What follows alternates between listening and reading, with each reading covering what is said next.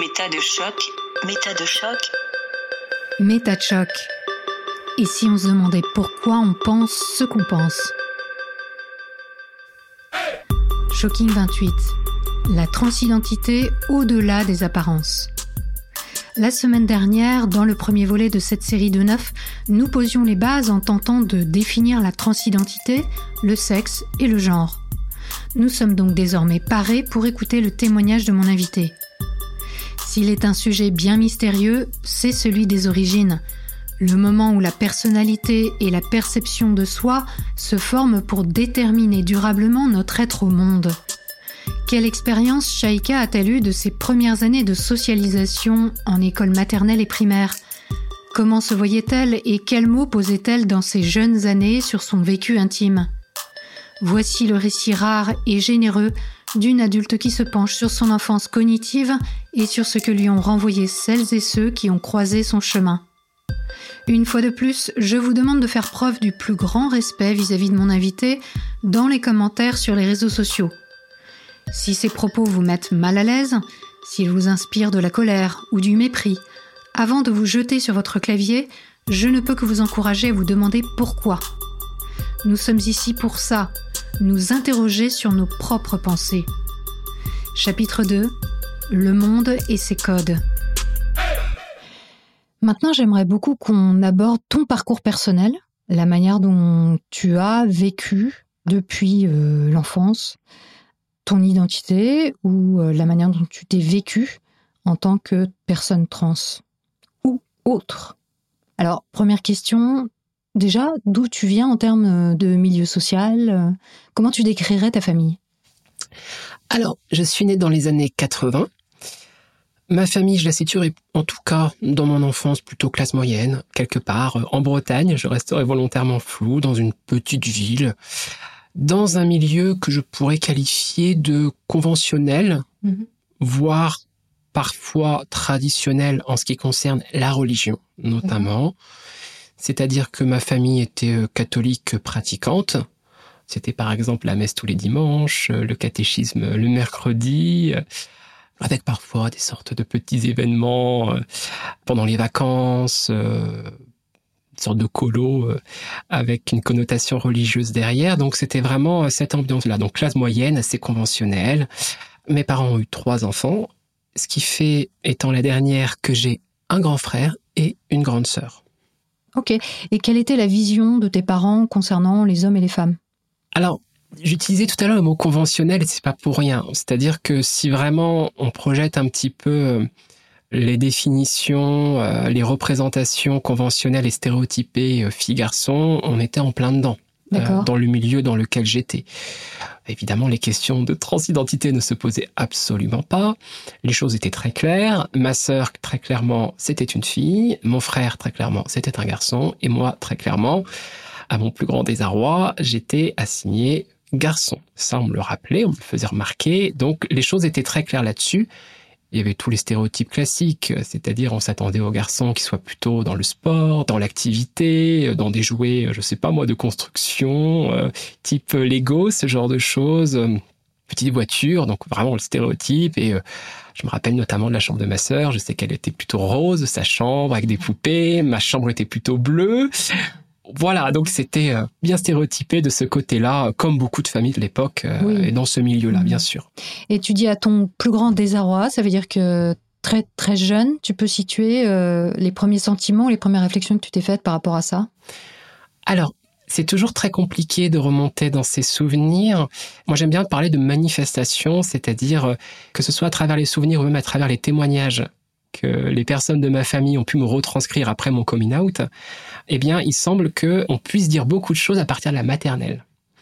Je dirais que il n'y avait aucunement une affirmation de ma part euh, dans ma tête, hein, je parle. Hein, j'aurais affirmé ou j'aurais pensé je suis une fille. Par contre, ce qui était assez clair et euh, depuis le plus loin que je puisse m'en souvenir, je vivais une sorte de décalage, voire parfois presque de l'infirmation sur le fait que on me désignait comme un garçon. C'était très discret, c'était très compliqué pour moi en fait euh, à déjà exprimer, je l'exprimais pas hein, très clairement, c'est-à-dire que tout ce que je suis en train de dire là, c'est pas des choses auxquelles je parlais aux autres enfants et aux autres personnes de ma famille, mais euh, il y avait quelque chose qui euh, semblait ouais, être un peu en décalage, notamment par rapport aux autres garçons de mon âge quand j'étais en maternelle et en début primaire. Mhm. à travers lesquels je me retrouvais pas, sans expliquer spécifiquement pourquoi sans non plus être dans l'évitement des garçons. hein. Parce que je pouvais tout à fait jouer avec des garçons, jouer avec des filles, il n'y avait pas de souci là-dessus, mais ma préférence, j'ai presque envie de dire, euh, de mimétisme que les enfants peuvent avoir euh, très tôt, Mhm. pencher davantage en fait euh, vers mes pères, que je reconnaissais davantage auprès des filles. D'accord. Et quand je dis ça, je ne parle pas d'activités stéréotypées, de jouer, etc. C'était vraiment même en termes social, en termes d'interaction, sans que je puisse vraiment l'expliquer, le comprendre moi-même. euh, J'étais un peu perturbé là-dessus, ce qui me posait pas beaucoup de problèmes en maternelle, plus ensuite en primaire, parce que en maternelle, peut-être, euh, en tout cas à l'époque ou dans mes souvenirs, le fait de voir un enfant s'amuser tout autant euh, avec des garçons, avec des filles, voir des activités qui sont mélangées, euh, de mémoire, j'ai pas du tout l'impression que ça semblait poser problème ou qu'il puisse y avoir euh, des adultes ou même d'autres enfants de cet âge-là qui puissent y dire quoi que ce soit en fait. T'as pas été empêché à ce moment-là? Non, j'ai pas ressenti d'empêchement, clairement pas. Effectivement, je vivais euh, dans un cadre qui pouvait être stéréotypé de base, clairement. J'avais pas forcément à cet âge-là euh, d'empêchement à devoir euh, prétendre à des activités qui seraient perçues comme typiquement masculines Mhm. ou ce genre de choses. Ou, euh, je pense que quelque part, ma chance euh, sur ce côté-là, en tout cas au début, c'est que malgré cet aspect conventionnel, mes parents me laissaient un peu expérimenter selon ce que je voulais faire, en fait, selon ce qui m'attirait. Il y avait effectivement ce par défaut. Ne serait-ce que dans les cadeaux de Noël ou ce genre de choses, c'était typiquement très, euh, voilà. Les vêtements pareils. Enfin, il y avait absolument aucune ambiguïté sur la manière dont j'étais, euh, entre guillemets, à la fois perçu et sociabilisé au sens très large du terme, au niveau de ma famille en tout cas. Mais euh, il y avait, on va dire, une certaine souplesse à me laisser explorer sans que je me sente trop, à l'époque, menacé, entre guillemets, par des normes sociales où on me verrait d'un mauvais œil. Donc, euh, ouais, j'étais plutôt dans cette idée-là. Je voyais bien qu'il y avait une sorte de décalage, de quelque chose d'assez étrange sur le fait de me dire... euh, je suis un garçon, ça sonnait comme faux en fait. On me dit que je suis un garçon, bah, je suis un garçon. On m'explique que je suis un garçon parce que ceci ou parce que cela. Euh, J'étais plus en mode, euh, on va faire avec et on va voir Mhm. quoi. Mais je m'y retrouvais pas du tout. Et j'arrivais vraiment pas à saisir pourquoi. Et euh, j'avais vraiment l'impression, presque assez tôt dans l'enfance, que j'allais presque devoir faire un travail pour justifier à moi-même, hein, dans ma tête, d'accepter le fait que j'étais un garçon. Parce que ça allait pas de soi, en fait. Mhm, mhm. Je pense que c'est plutôt comme ça. Comme je le disais, j'en parlais pas, j'exprimais pas, mais euh, parfois j'avais l'impression, ben, c'est peut-être moi qui ai peut-être pas tout compris, euh, qui est euh, avec le temps, euh, peut-être que je me sentirais plus en phase euh, avec toutes ces questions. Donc, en tout cas, j'étais pas dans l'urgence, j'avais pas un sentiment d'urgence là-dessus. Mais euh, je pense que déjà euh, très jeune, il y avait ce côté euh, on va faire avec parce qu'au fond, si j'avais pu choisir, je pense que clairement, j'aurais préféré euh, dès le départ être assigné, être perçu comme une fille. Mhm. Et ça, tes parents, ils étaient au courant? Tu leur en as parlé ou ils ont vu des choses dans tes comportements? Alors, mes parents, non. Je sais que euh, quand j'étais petite, euh, on me désignait souvent selon un tempérament un peu... euh, alors, je précise, je me genre au féminin même quand je parle de moi au passé. Oui. Euh, mais évidemment, entendez par là qu'on me genrait au masculin. Mhm, mhm. Mais quand j'étais petite, en tout cas, j'étais perçue comme une fille qui avait un peu la tête dans les nuages, qui était plutôt créative, etc. Et donc, je suppose, moi, avec du recul, que sans doute, lorsque je ne rentrais pas forcément dans certaines normes, c'était plutôt attribué au fait que j'étais peut-être créative, ou que Rêveuse. sais-je, ou Mhm. rêveuse. Mhm. Donc, euh, je pense qu'il y a peut-être eu cet aspect-là. En tout cas, il y a une personne de ma famille, quand j'ai fait mon coming out beaucoup plus tard, donc en tant que personne trans, Quand tu as annoncé que tu voulais faire ta transition ou que tu... Alors, quand j'ai annoncé dans un premier temps que je suis une femme, D'accord. et je l'affirme, après, oui, il va de soi, il y a la transition qu'il y a Mhm. derrière, mais euh, quand on annonce, euh, le plus important, enfin en tout cas comme je l'ai vécu, c'était C'était même pas une question d'annoncer que j'allais transitionner, c'était annoncer ça prioritairement parce que il s'agit pas de dire d'un claquement de doigts, voilà, j'affirme désormais je suis une femme. Et je pense que quand on parle justement par rapport au vécu, on voit que non, c'est pas quelque chose qui arrive du jour au lendemain. Donc c'est cela que j'entends par coming out. Et une personne de ma famille qui a appris mon coming out de manière indirecte pour le coup, mais du coup elle a pu exprimer un souvenir qu'elle avait gardé de quand j'étais petite, quand j'étais en maternelle, quand je devais avoir à peu près 4-5 ans, et elle me demandait de manière assez classique comment ça allait à l'école, si j'étais contente et tout. Et elle m'a trouvé assez tristounette. J'avais pas l'air d'être très heureuse. Et elle m'a demandé pourquoi. Je lui ai répondu qu'il y avait une fille dans ma classe qui s'appelait Camille. Et elle a pas compris. Bah, qu'est-ce qui me rend triste dans le fait qu'il y ait une fille dans ma classe qui s'appelle Camille? Et du coup, elle m'a posé des questions et je lui ai répondu euh, j'aime beaucoup ce prénom. Elle a toujours pas compris pourquoi ça me rendait triste. Et donc elle m'a réinterrogé et je lui ai dit j'aurais voulu m'appeler Camille. Mhm.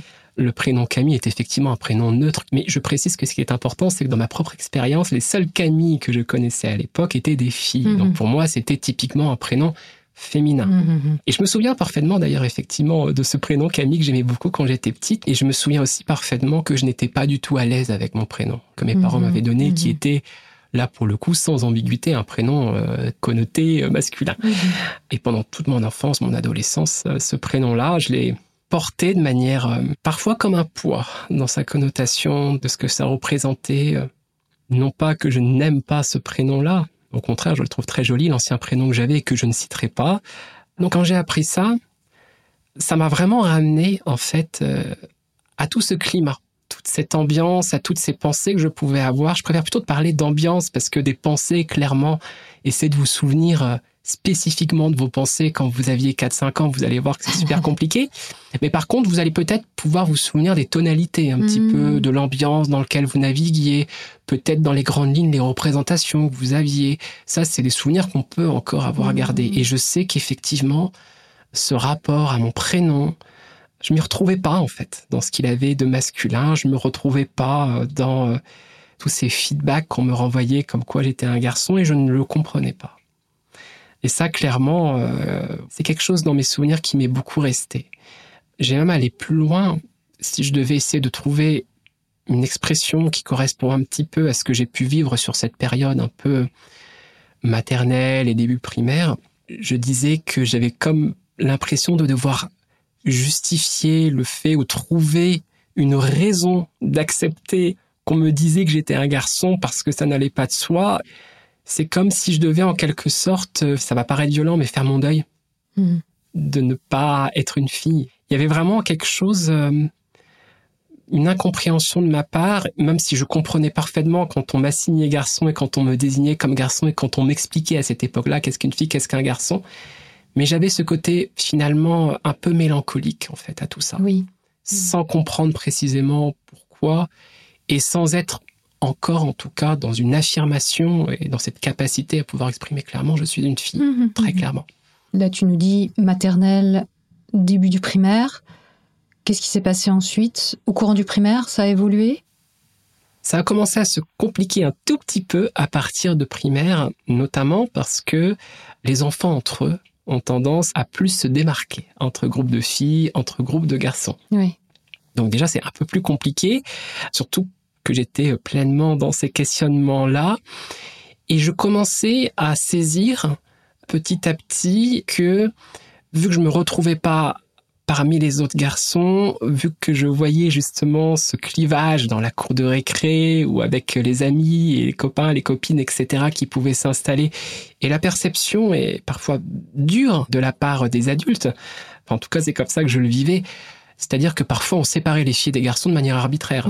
Pour des jeux, hmm. je sais pas, dans une activité, il n'y avait pas de raison de séparer. Enfin, il y avait beaucoup ça qui revenait très très très souvent, même parfois dans des activités euh, en classe. Parfois on composait des groupes pour faire une activité, je sais pas moi, de création par exemple. Allez hop, on faisait comme ça des groupes filles, des groupes garçons.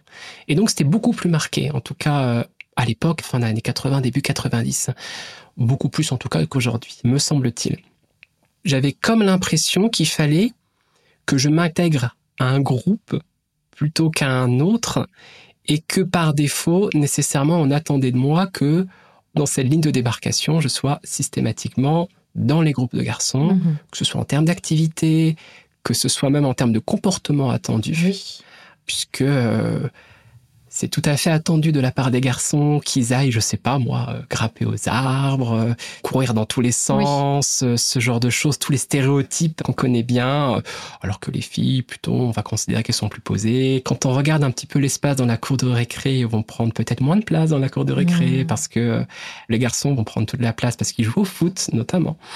J'étais vraiment dans une cour de récréation. Le foot était très important d'ailleurs. Et euh, les garçons qui ne jouaient pas au foot, ça pouvait être euh, un facteur, je vais peut-être pas dire d'exclusion, mais c'était déjà un peu limite. Je pense que ça reste beaucoup le cas. Euh, encore aujourd'hui, hein, le foot, j'ai vraiment l'impression que chez les garçons, c'est un marqueur, quoi. Et autant, tu vois, moi, dans mon expérience, j'adorais jouer au foot parce que j'étais garçon manqué, c'était accepté même si je pouvais avoir des remarques hein, mm. de la part des garçons ou des filles, mais je pouvais le faire. Et à mon avis, des garçons qui ne jouaient pas au foot étaient eux carrément limite exclus, quoi. Limite exclus. Et en ce qui me concerne, non seulement bah, j'étais pas du tout foot, mais euh, quand il n'y avait pas d'autres activités, euh, clairement, bah, je restais plutôt avec les filles. Alors là, je me rappelle, c'était plutôt maternelle, début primaire. Il y avait toujours, euh, à l'époque, la marelle, ce genre mm. d'activité, etc. Et donc, euh, vous pouvez me voir dans la cour de récréation plutôt euh, naviguer comme ça dans les groupes filles, sans forcément à me couper complètement des autres garçons non plus. Mm. Mais clairement, euh, ouais, j'ai commencé à avoir une peur qui a commencé à se dessiner en moi en fait à cette époque-là, de voir ces distinctions de plus en plus fortes et d'avoir possiblement, même si j'avais pas encore d'exclusion de la part des autres enfants, je voyais bien que c'était parfois un peu limite, où je le mm-hmm. sentais bien. Et du coup, je me rappelle que dans cette période, je me forçais moi-même à essayer, par exemple, alors le foot, c'était vraiment pas possible d'y jouer pour moi. Alors en plus, même quand j'ai essayé, alors déjà j'aimais pas ça et j'y jouais mal, l'un va pas sans l'autre forcément. Mais je me souviens par exemple, donc en primaire, donc CP, CE1, je voyais euh, plein d'enfants à l'époque qui jouaient avec des cartes à collectionner, à coller des autocollants, mhm. euh, et c'était sur du foot. Ça me parlait absolument pas, mais pas du tout. Et euh, je me suis dit, bon, il faudrait quand même que je fasse un effort. J'avais comme cette pression sur moi, il faut que j'essaye de faire semblant, entre guillemets. Donc comme quoi j'avais déjà intégré cette pression. Hein, mais... Euh, mmh.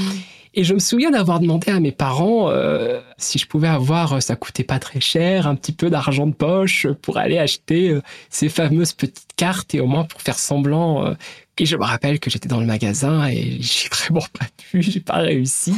j'ai acheté autre chose à la place.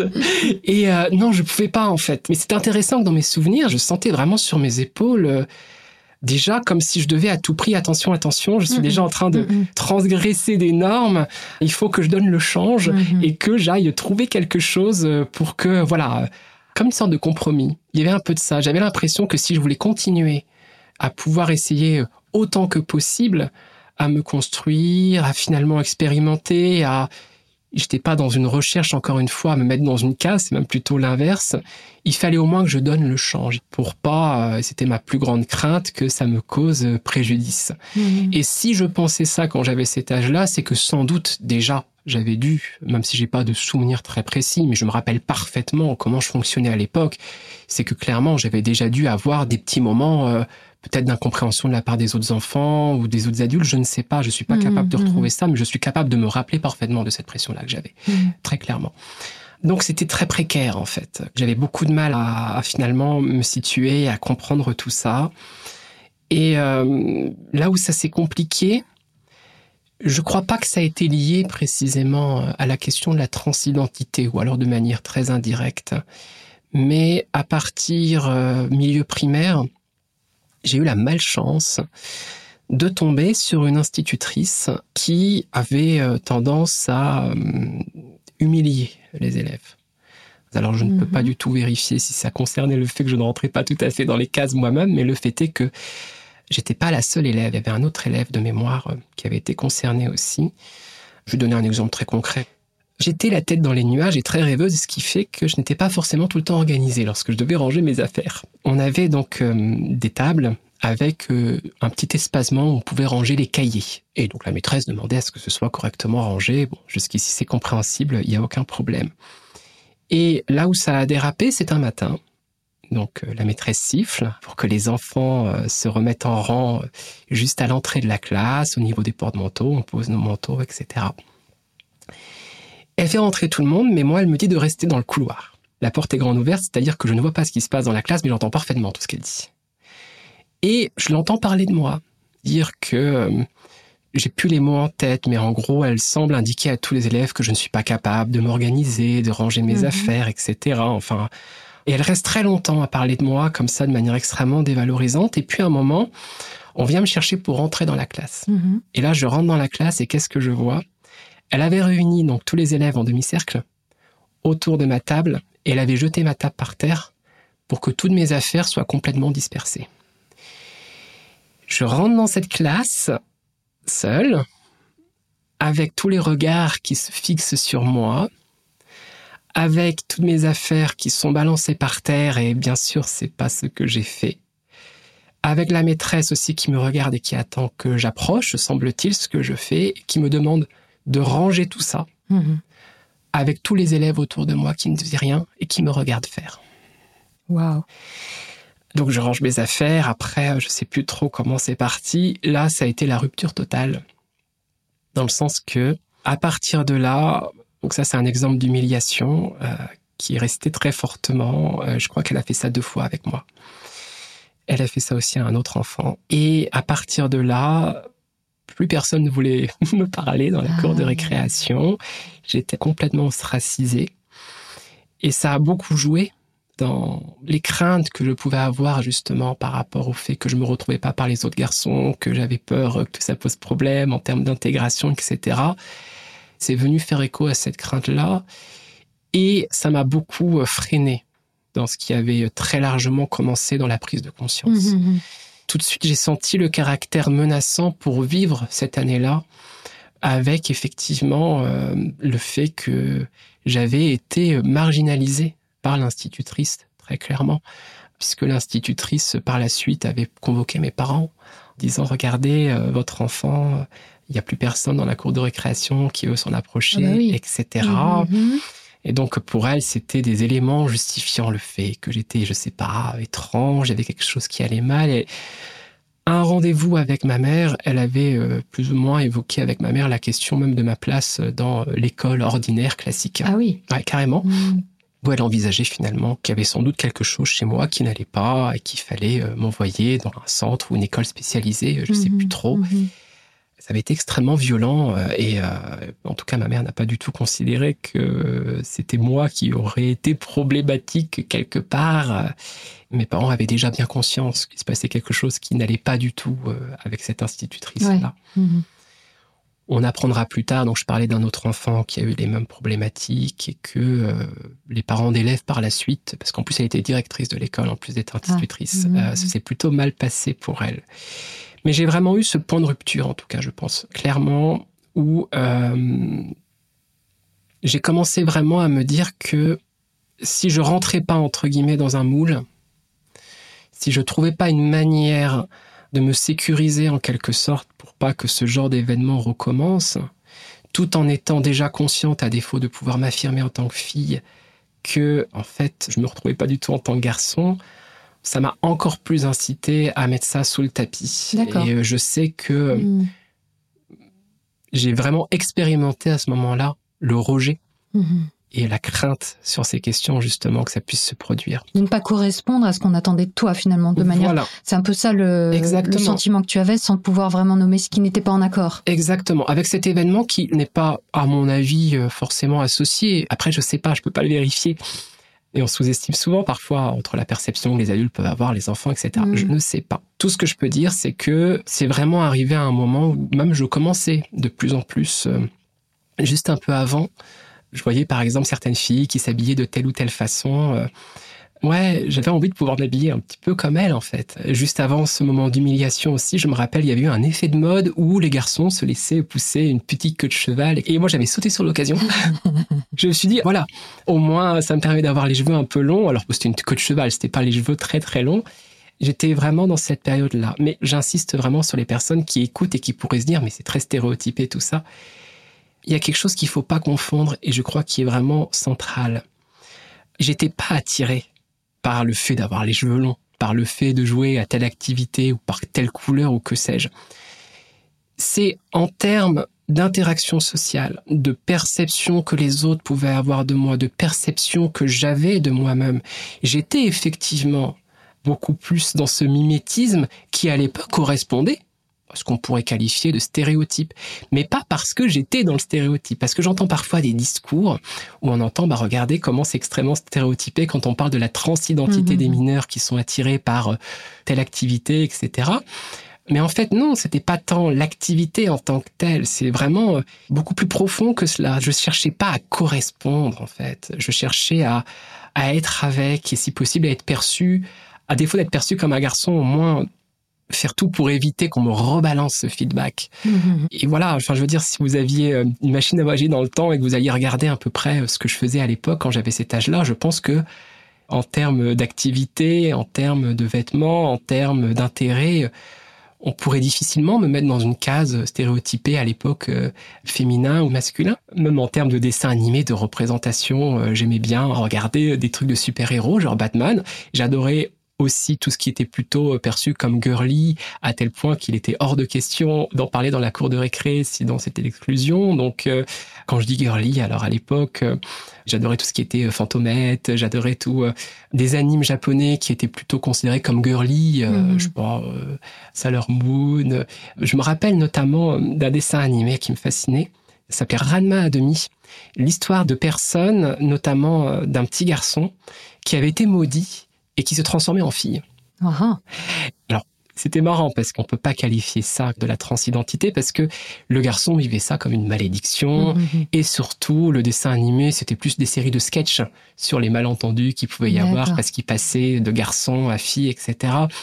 Mais je me rappelle que c'était le genre de dessin animé euh, quand j'étais en primaire en tout cas qui me parlait en fait. Donc en fait, ce que tu décris, c'est une sorte de fluidité de ta part, euh, de passer d'intérêts qu'on pourrait euh, qualifier de plutôt garçon et des intérêts de filles et inversement. C'est-à-dire tu naviguais entre les deux. Oui, alors si on est vraiment sur cette approche de stéréotype, je rentrais pas dans les cases conventionnelles de l'époque, mhm. très clairement.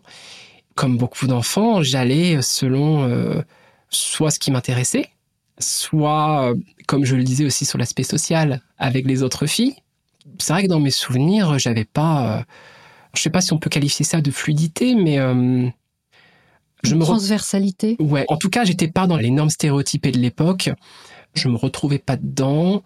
Je ne me retrouvais pas dans le fait d'être perçu comme un garçon, mhm. très clairement. Mhm. Et je suppose que sans doute aussi, euh, c'était trop fort, trop puissant, même à y penser, à exprimer, de dire je suis une fille.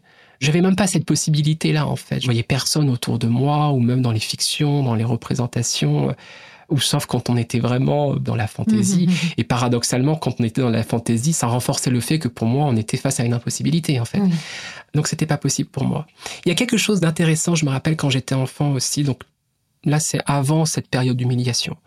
Mon rapport à la religion. Donc j'allais à la messe. Euh, d'ailleurs, j'ai eu la chance, je comprenais rien parce que la messe, on la faisait en latin. Ah oui? Ouais, en ah partie. Oui, là, c'est carrément effectivement traditionnaliste. Ouais, mmh. euh, pas toujours, mais en partie. Donc mmh. euh, finalement, les seules informations que j'avais dans la sphère religieuse, c'est ce qu'on pouvait exprimer lorsque j'allais au caté, voilà, en petit groupe, pour retracer l'Ancien Testament, le Nouveau Testament, ce genre de choses, mais adapté aux enfants.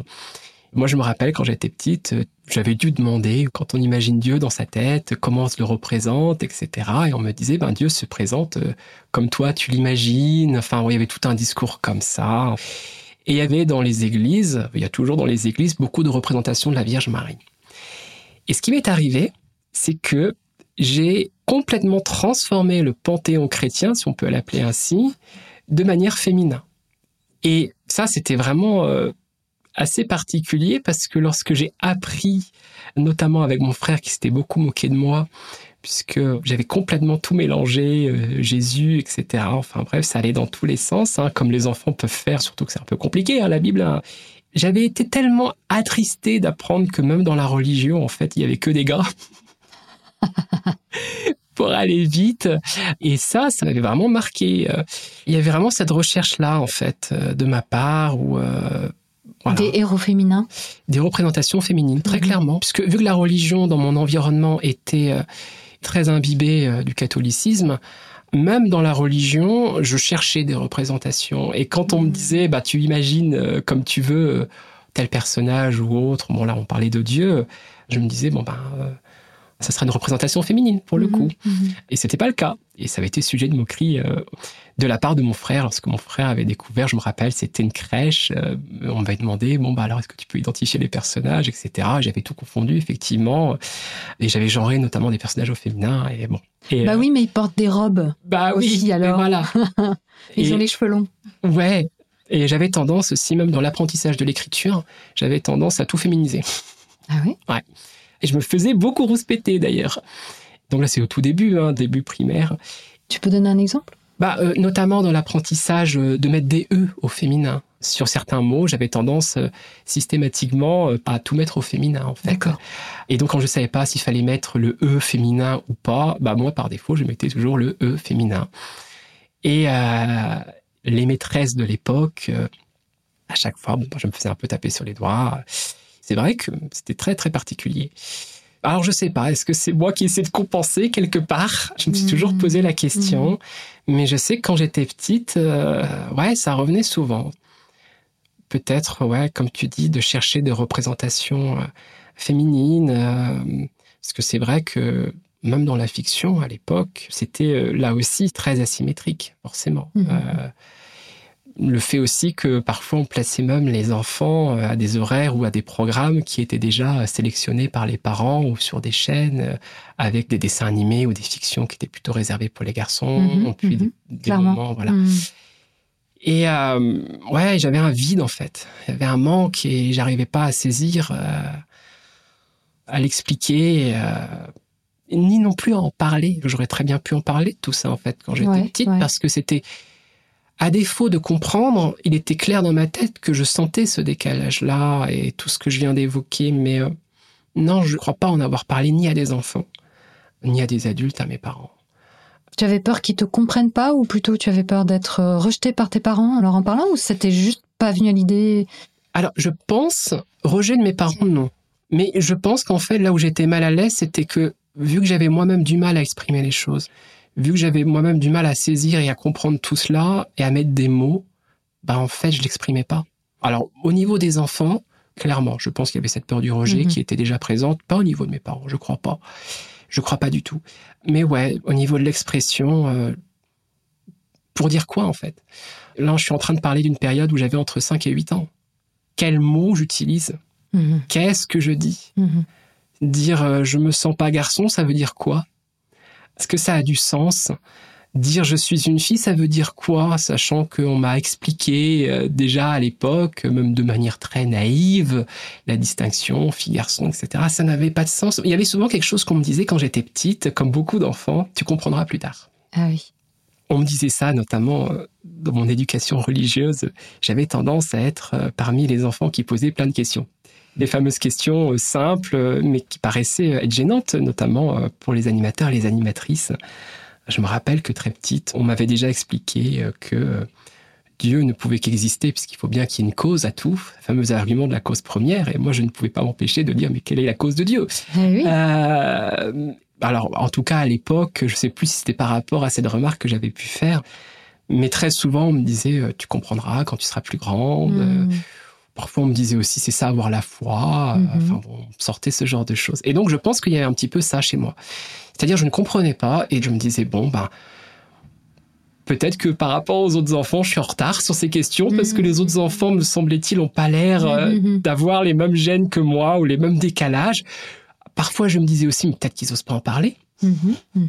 Mais je me disais peut-être qu'en grandissant, euh, voilà, ça va venir tout seul et euh, que je trouverai des réponses, que j'arriverai à trouver une sorte d'équilibre euh, par rapport à ma propre identité. Je pensais pas en termes d'identité à l'époque, bien sûr, pas consciemment, mais c'est vrai que euh, pour parler de manière anachronique, je me sentais euh, clairement déchiré par rapport à tout ça, très clairement. Quand j'étais en CE1, dans l'école dans laquelle j'ai toujours été depuis toute petite, hein, puisque c'était primaire et maternelle, mes parents, pour des raisons professionnels principalement, ont déménagé. Donc on a changé de ville. On a été dans une ville très proche. On est passé d'une petite ville à une ville beaucoup plus grande. Donc ça impliquait, on change d'école, etc. c'était pas plus mal me concernant parce que la dernière année c'était plutôt mal passé pour moi dans l'école dans laquelle j'étais. J'étais pas forcément contente et ravie de déménager puisque ça supposait on, bah, on change l'environnement, on quitte mm. sa chambre, etc. Comme tous les enfants à cet âge-là. Mais d'une certaine manière, ça a sans doute contribué aussi à éviter que les choses s'enveniment là où j'étais en mm-hmm. fait, je pense. Donc ça a été plutôt bienvenu. Euh, j'arrive donc dès la CE2 dans une nouvelle école. Classiquement, je suis la nouvelle, donc personne ne me connaît et je me souviens avoir été très gêné en fait euh, sur la question de l'intégration précisément, puisque c'est une chose de connaître les élèves dès la maternelle, quand bien même on peut avoir cette impression de décalage, au mhm. moins on se connaît. Là, je connaissais personne et même je me posais clairement les questions. Euh, qui je vais voir dans la cour de récréation, avec qui je vais commencer à essayer de lier des liens d'amitié. Mhm, mhm. Enfin, les questions classiques que les enfants qui déménagent peuvent se poser avec, en ce qui me concerne, cette difficulté sur cette question justement de cette séparation, de cette distinction avec les garçons d'un côté, les filles de l'autre, etc. Finalement, alors j'ai eu un petit peu de difficulté, mais progressivement, les choses euh, se sont faites sans que je fasse véritablement d'efforts ou que j'aille trop dans ces réflexions, notamment parce que j'ai eu la chance, pendant ces années-là, d'avoir des institutrices vraiment super, mhm. vraiment incroyables, qui ont été un petit peu l'antithèse de ce que j'ai pu vivre avant. Là, pour le coup, euh, le fait que à l'époque j'aimais beaucoup écrire ou faire des poèmes, le côté créatif, etc.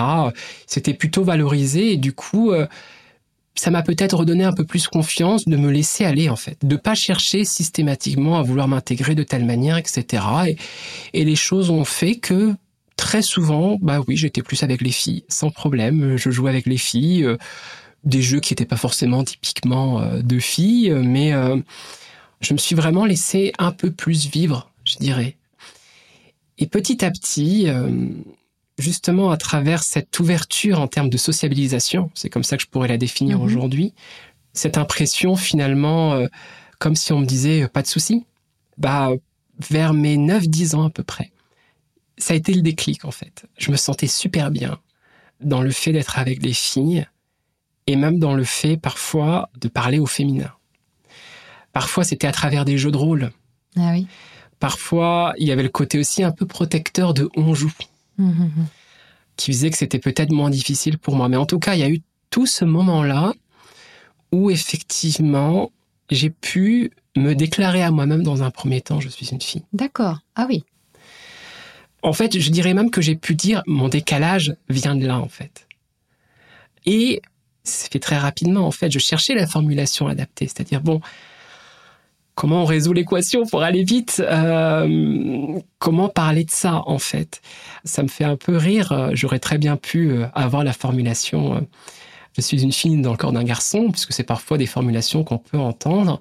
Et c'est vrai que surtout pour les enfants, voilà, c'est peut-être la formulation qui vient le plus spontanément. voilà. Mhm. Mais moi, à l'époque, ça me convenait pas.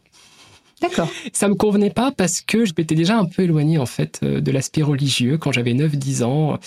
Et euh, ça me donnait l'impression, allez, on va parler d'âme euh, d'un côté, de corps de l'autre, ah, puisque ça c'était très présent dans mon mhm, mhm. éducation, dans ce milieu euh, chrétien, catholique. Et du coup, j'ai eu une autre formulation assez rigolote que je ne reprendrai pas maintenant en tant qu'adulte. Sur le chemin du retour de l'école, mes parents étaient venus me chercher donc à pied. Et j'étais super contente parce que justement, ça y est, je commençais vraiment à trouver les mots. Et j'ai dit à mes parents, je me souviens très bien de cette formule, j'ai dit à mes parents, papa, maman, j'ai le cerveau d'une fille dans le corps d'un garçon. J'ai parlé en termes de cerveau. Ça revient quand même. J'avais déjà pris mes distances un peu avec les autres concepts euh, religieux. Mmh, mmh. Et quand j'ai dit ça, le fait de le dire à voix haute, le fait de le dire à mes parents, ça m'a tellement euh, euh, empli de joie, vraiment. Ça m'a rendu vraiment euphorique. J'ai exprimé quelque chose, peut-être de manière maladroite ou que sais-je, mais je l'ai dit et ça y est, ce qui avait été un décalage, tout de suite, euh, ça faisait sens. Euh, même si euh, à l'époque, évidemment, j'étais loin de percevoir les conséquences que ça pouvait signifier. C'est très important aussi de rappeler, donc là on est début des années 90, j'avais pas de mots J'avais pas le mot trans. Mhm. J'avais aucun accès. J'étais dans une impossibilité cognitive, pour reprendre des mots un peu plus, voilà, que, que je, ne voilà. pouvez pas conceptualiser. je pouvais pas conceptualiser. Mhm. Donc j'ai fait avec ce que j'avais à l'époque. Et ce Mhm. que j'avais à l'époque, c'était ça. Et c'est la formule que j'ai trouvée. J'ai le cerveau d'une fille dans le corps d'un garçon. Et qu'est-ce qu'ils ont dit, tes parents? Comment ils ont réagi à ça? Alors, c'est là que ça se complique. Généralement, on pourrait s'attendre à deux types de réactions. Soit une acceptation, peut-être qui prend du temps, ou un rejet. Mhm. Je n'ai ni eu d'acceptation, ni eu de rejet, j'ai eu de l'indifférence. De l'indifférence ou du silence? Plutôt du silence, mais que j'ai vécu comme de l'indifférence. Comme si finalement j'aurais pu dire, euh, je sais pas, euh, j'aime la glace vanille, ou que j'aurais pu sortir une banalité, en fait. Mhm. C'est comme si ce qui avait été important pour moi à ce moment-là précis, et ce qui est resté d'ailleurs ancré dans ma mémoire des décennies plus tard comme un moment important dans ma vie, ne m'a pas semblé avoir d'écho. Mes parents, j'ai pas vu de réaction en fait. J'étais joyeuse, mais cette absence, est-ce qu'ils l'ont entendu ou pas? Je sais qu'ils l'ont complètement oublié pour avoir posé la question Ah, récemment. ils ont oublié l'événement. Ils ont complètement oublié Ah, l'événement waouh ça n'est pas du tout resté. euh, voilà. Ils l'ont complètement oublié. Ouais, un silence, une indifférence. Je sais pas comment l'exprimer, mais euh, bah, une absence totale de feedback en fait. Est-ce que ça peut être lié, d'après toi, au fait que justement, eux-mêmes n'étaient pas forcément en mesure de le conceptualiser ou de je faire suppose. le lien? Je suppose. Je pense aussi que à la sortie de l'école, une enfant qui sautille, qui est toute contente, on se dit bon bah voilà, elle est dans le jeu aussi. Il y a peut-être ça, je sais Ah, pas. oui. Mhm. C'est pas sérieux ou Mhm. je sais pas du pas tout. un ton solennel, euh, j'ai quelque chose à vous dire. Quelque Alors, c'était ta pas un ton solennel, mais je me rappelle très bien que ça avait été très important pour moi et que je leur avais clairement dit. Je me souviens même des mots, autant il y a Mmh, beaucoup de mmh, choses que j'ai oubliées, je me souviens de cette formulation-là. Et le rien qui vient après, en fait. Ce rien qui vient après est allé en écho avec moi-même dans le sens et maintenant? Eh oui. Qu'est-ce que ça veut dire? Je fais Ouais. quoi de ça? Ouais. En fait, paradoxalement, c'est comme si on prenait son élan, qu'on avait l'impression de faire un gros saut, que finalement euh, il se passe rien parce que euh, il y a plus de mouvement possible en fait. Mhm. C'est un peu ça. Il y a plus de mouvement possible après ça. Mhm. Et euh, ah bon, bah, j'ai presque les larmes qui viennent là, mais il y avait euh, paradoxalement, ça venait comme fixer un cran d'arrêt. C'est comme si j'avais fait le maximum. Ah oui. C'est comme si le simple fait d'avoir formalisé, Mhm. bah voilà. J'avais aucune possibilité après ça, je voyais rien. Oui, oui, oui, bien sûr. Et le silence de mes parents ou l'indifférence semblait sonner comme en écho à mon propre point d'interrogation sur ce et maintenant en fait. Donc euh, Ça aurait pu être une ouverture vers Ouais. Un accompagnement des adultes ou une conversation ou des éclaircissements peut-être de la part Mhm. des adultes sur ce que tu pouvais vivre. Et ça a été euh, une sorte de mur en fait. ouais. Mais pas un mur par un rejet, Mhm. même pas par la peur d'une menace en termes de stéréotypes, de Mhm. normes sociales, même pas. Pour preuve, mes parents n'ont pas mal réagi. euh, N'ont pas comme- changé d'attitude vis-à-vis de toi. Voilà, on Mm. n'a pas commencé à s'inquiéter, comme ça peut être le cas dans beaucoup de familles. hein, Mm. euh, pour les enfants mineurs, ben voilà, qui ne rentrent pas dans les normes attendues en termes d'identité de genre ou même en termes d'orientation sexuelle. Mhm. Ça peut vraiment créer des crispations, des incompréhensions. Et... Mais non, j'ai franchi une étape et je suis face à un mur, je suis dans une impasse. Je peux pas aller ça. plus loin. Ouais. Donc comment composer avec ça à l'époque? Ce que j'ai fait à partir de là, à défaut de savoir quoi faire, j'ai continué à me laisser vivre un peu encore dans cette histoire de compromis que j'expliquais euh, tout à l'heure. C'est-à-dire, euh, je restais quand même prudente par rapport à quelques expériences passées que j'ai pu Mhm. vivre à une période, même si les choses se passaient à peu près bien jusqu'à la fin de la primaire, pour éviter euh, toute forme d'exclusion ou de regard un peu étrange. Ou...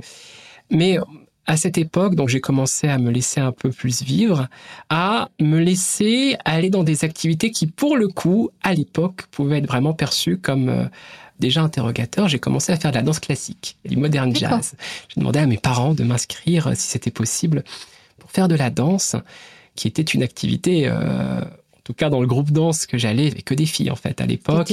Tu étais donc euh, isolée, il n'y avait pas du tout de garçons Il y avait euh un deuxième garçon dans ma mémoire. Donc, c'était des grands groupes, il y avait un deuxième garçon. Et j'étais intéressée par la danse parce que j'étais fascinée par les mouvements.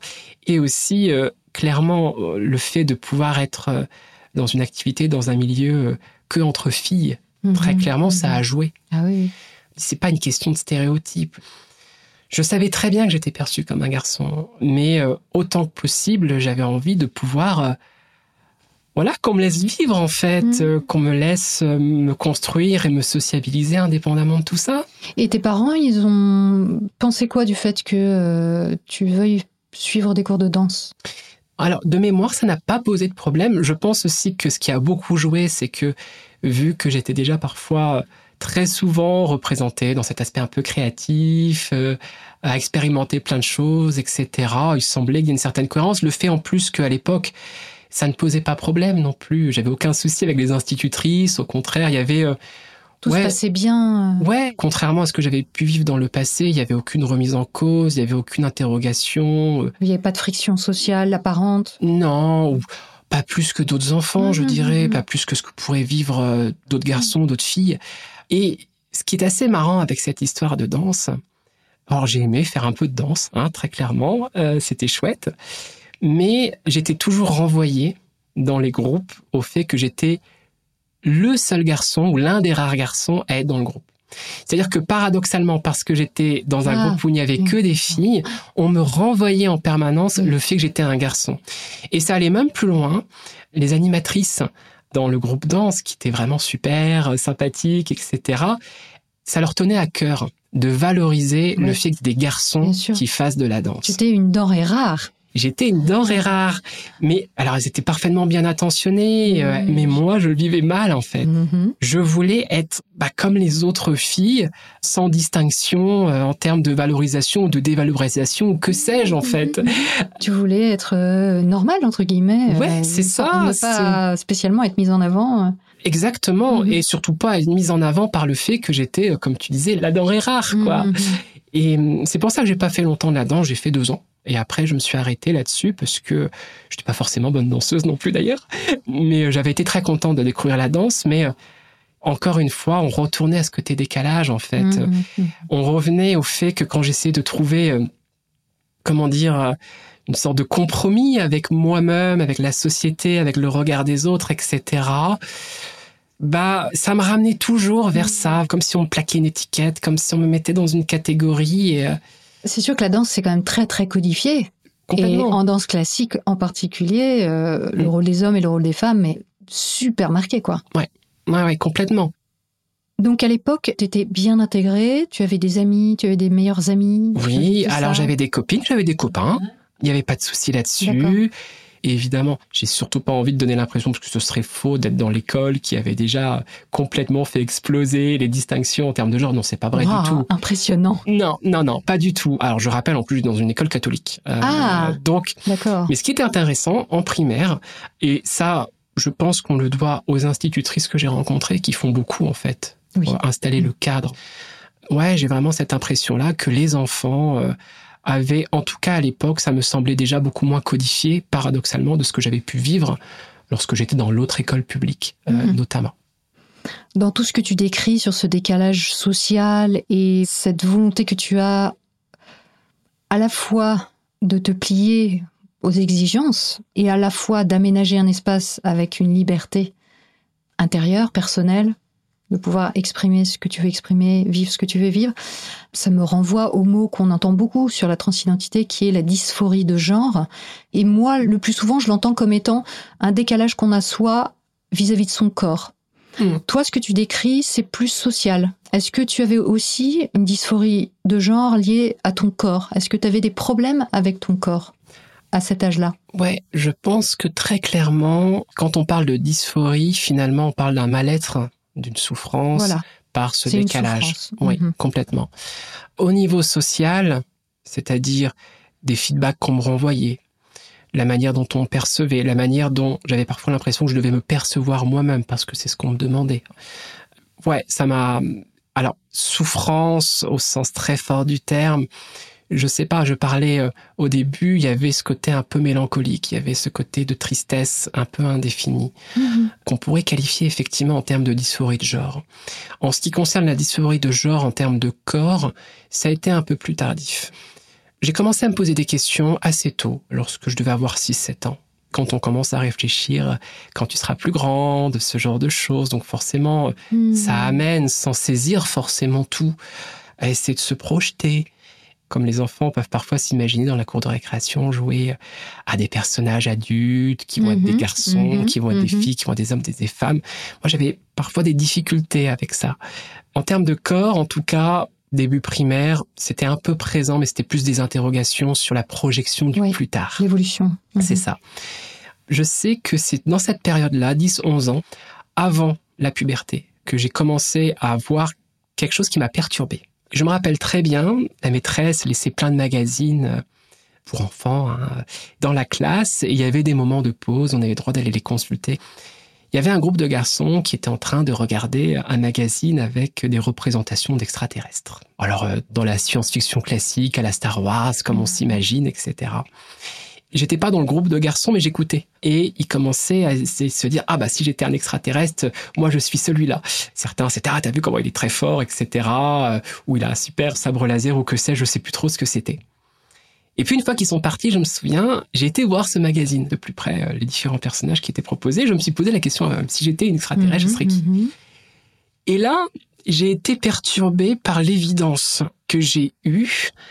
Mon regard, tout de suite, s'est tourné vers une extraterrestre. Mm. Et je voyais bien qu'il y avait d'autres personnages, qu'il y avait des gadgets incroyables, etc. Et spontanément, non. Tout mon regard était tourné là-dessus. C'était le seul personnage, donc sur la double couverture, Féminin. qui était genré Mm. féminin, femme adulte pour le coup puisqu'on restait bien sûr dans des extraterrestres qui restaient avec euh, des signes très science-fiction, euh, mais humanoïdes, euh, Ouais. bien sûr. Et ça m'a perturbé, en fait. L'évidence, parce que là, c'était... T'as euh, vu ton réflexe immédiat Ouais, et Là, c'était le corps. Ouais. On parlait pas de perception, on parlait pas de, de centre d'intérêt. de centre d'intérêt ou que sais-je. Là, on parlait de corps. Et en plus, ce qui est très euh, prégnant avec ce souvenir-là, c'est que c'est vraiment arrivé quasiment à la veille du collège et de la puberté, hein, pour le coup. Ouais. Et c'est là que je savais, parce qu'à cet âge-là, on le sait, hein, qu'on va changer. Et oui. Je n'avais pas encore tout à fait changé, précisément, mais ça a comme annoncé ce qui allait m'arriver dans le futur. Ouais.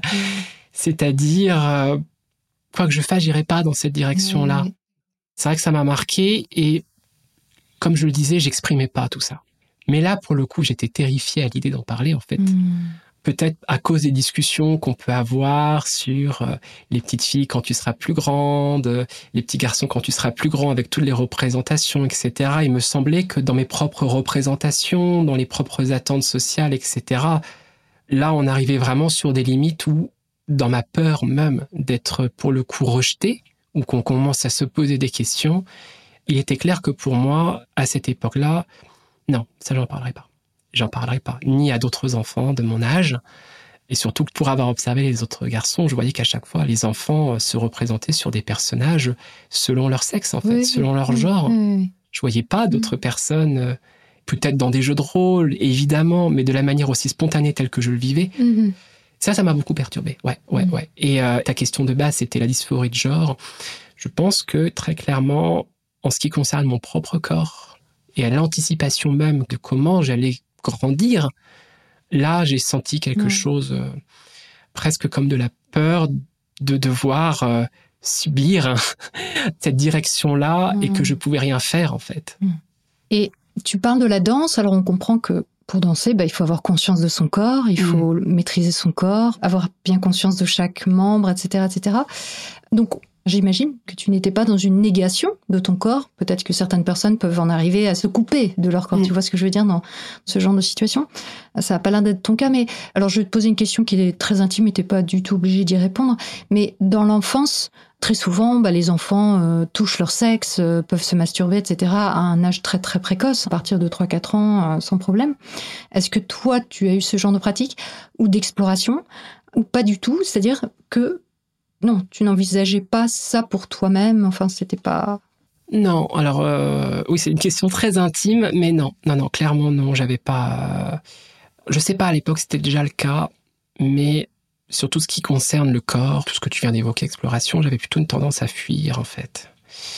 Je me suis jamais vécu comme si euh, mon corps n'était pas mon corps ou que j'avais un mauvais corps. Ouais. J'ai bel et bien eu la formulation à mes Mhm. parents, euh, cerveau euh, de fille dans le corps d'un garçon, mais j'exprimais ça presque comme une configuration qui avait l'air de fonctionner, qui n'était pas banale, Compatible. mais c'était pas en mode mon corps n'est pas mon corps, ou Mhm. voilà, etc. Alors bien sûr, je pense que si on m'avait posé la question euh, de manière fantaisiste, si tu avais pu naître euh, et choisir ton sexe, clairement, oui. Mais bon, ça c'est purement des exercices de pensée, j'ai envie de dire. Mais Mhm. alors, oui, j'ai eu des moments, mais beaucoup plus tard dans l'adolescence, où euh, disons que moi et mon corps ne faisaient pas bon ménage, on va dire ça Mhm. comme ça. Mais euh, non, pas à cette époque-là. C'était même plutôt l'inverse, en fait. Quand tu parlais de la danse, je me demande s'il n'y avait pas aussi euh, cette recherche pour moi de mieux m'incarner dans mon corps, précisément Ah oui. aussi, à Mhm. travers les mouvements. Je pense qu'à travers justement la danse, ce qui m'attirait aussi, c'était euh, peut-être d'être plus en phase, euh, mais vraiment en termes de sensations, en termes Mhm. artistiques, hein, de Mhm. l'harmonie entre la musique, la gestuelle, etc. Ce qui est certain, en tout cas, je cherchais à être plus à l'aise, mieux dans ma peau. Je dirais ça comme ça. Mhm. Je n'étais clairement pas bien dans ma peau. J'essayais à la fois de trouver ma place dans le monde social et aussi de trouver ma place dans mon propre corps, en fait, sans trop savoir comment. Et j'étais dans cette exploration-là. Mais par contre, sur des choses, on va dire, beaucoup plus intimes, par rapport à ta question, peut-être, alors je sais pas, est-ce que ça me venait pas à l'idée ou est-ce que j'étais plutôt fuyante? Tout ce que je peux dire, c'est qu'effectivement, et même beaucoup plus tard, quand on reparlera de l'adolescence, euh, c'est clair que sur les discussions qu'il peut y avoir entre les filles ou les discussions qu'il peut y avoir entre les garçons, euh, notamment à l'adolescence, j'avais tendance à fuir ou au contraire, Mhm, euh, mhm. peut-être euh, à donner le change pour faire croire que j'étais comme les autres personnes du groupe, à aller m'en parler, etc. Mais au fond, ça allait pas, en fait. Il y avait quelque chose, euh, oui, d'intime pour le coup, qui faisait que j'avais du mal à m'en parler à moi-même aussi. Je l'évitais, toutes ces questions-là. Et ensuite, donc, on arrive au collège.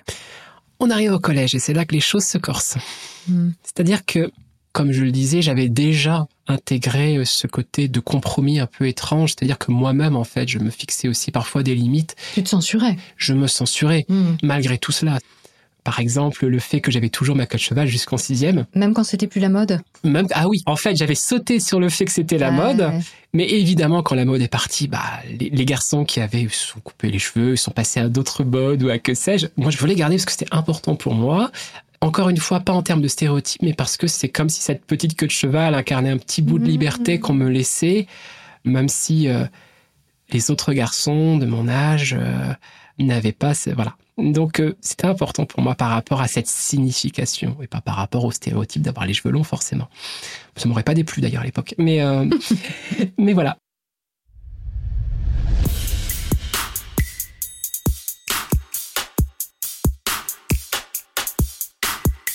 Que va-t-il se passer pour Shaika au collège? Elle nous dit tout la semaine prochaine dans le chapitre 3.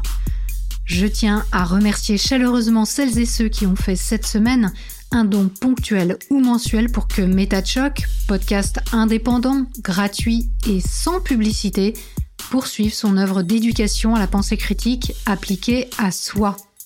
Si vous aussi vous souhaitez apporter votre soutien, il vous suffit de suivre le lien en description vers les plateformes participatives. On se retrouve donc vendredi prochain à 18h. D'ici là, prenez le temps d'observer la manière dont vous pensez et de la questionner. Vous n'imaginez pas ce que vous pensez.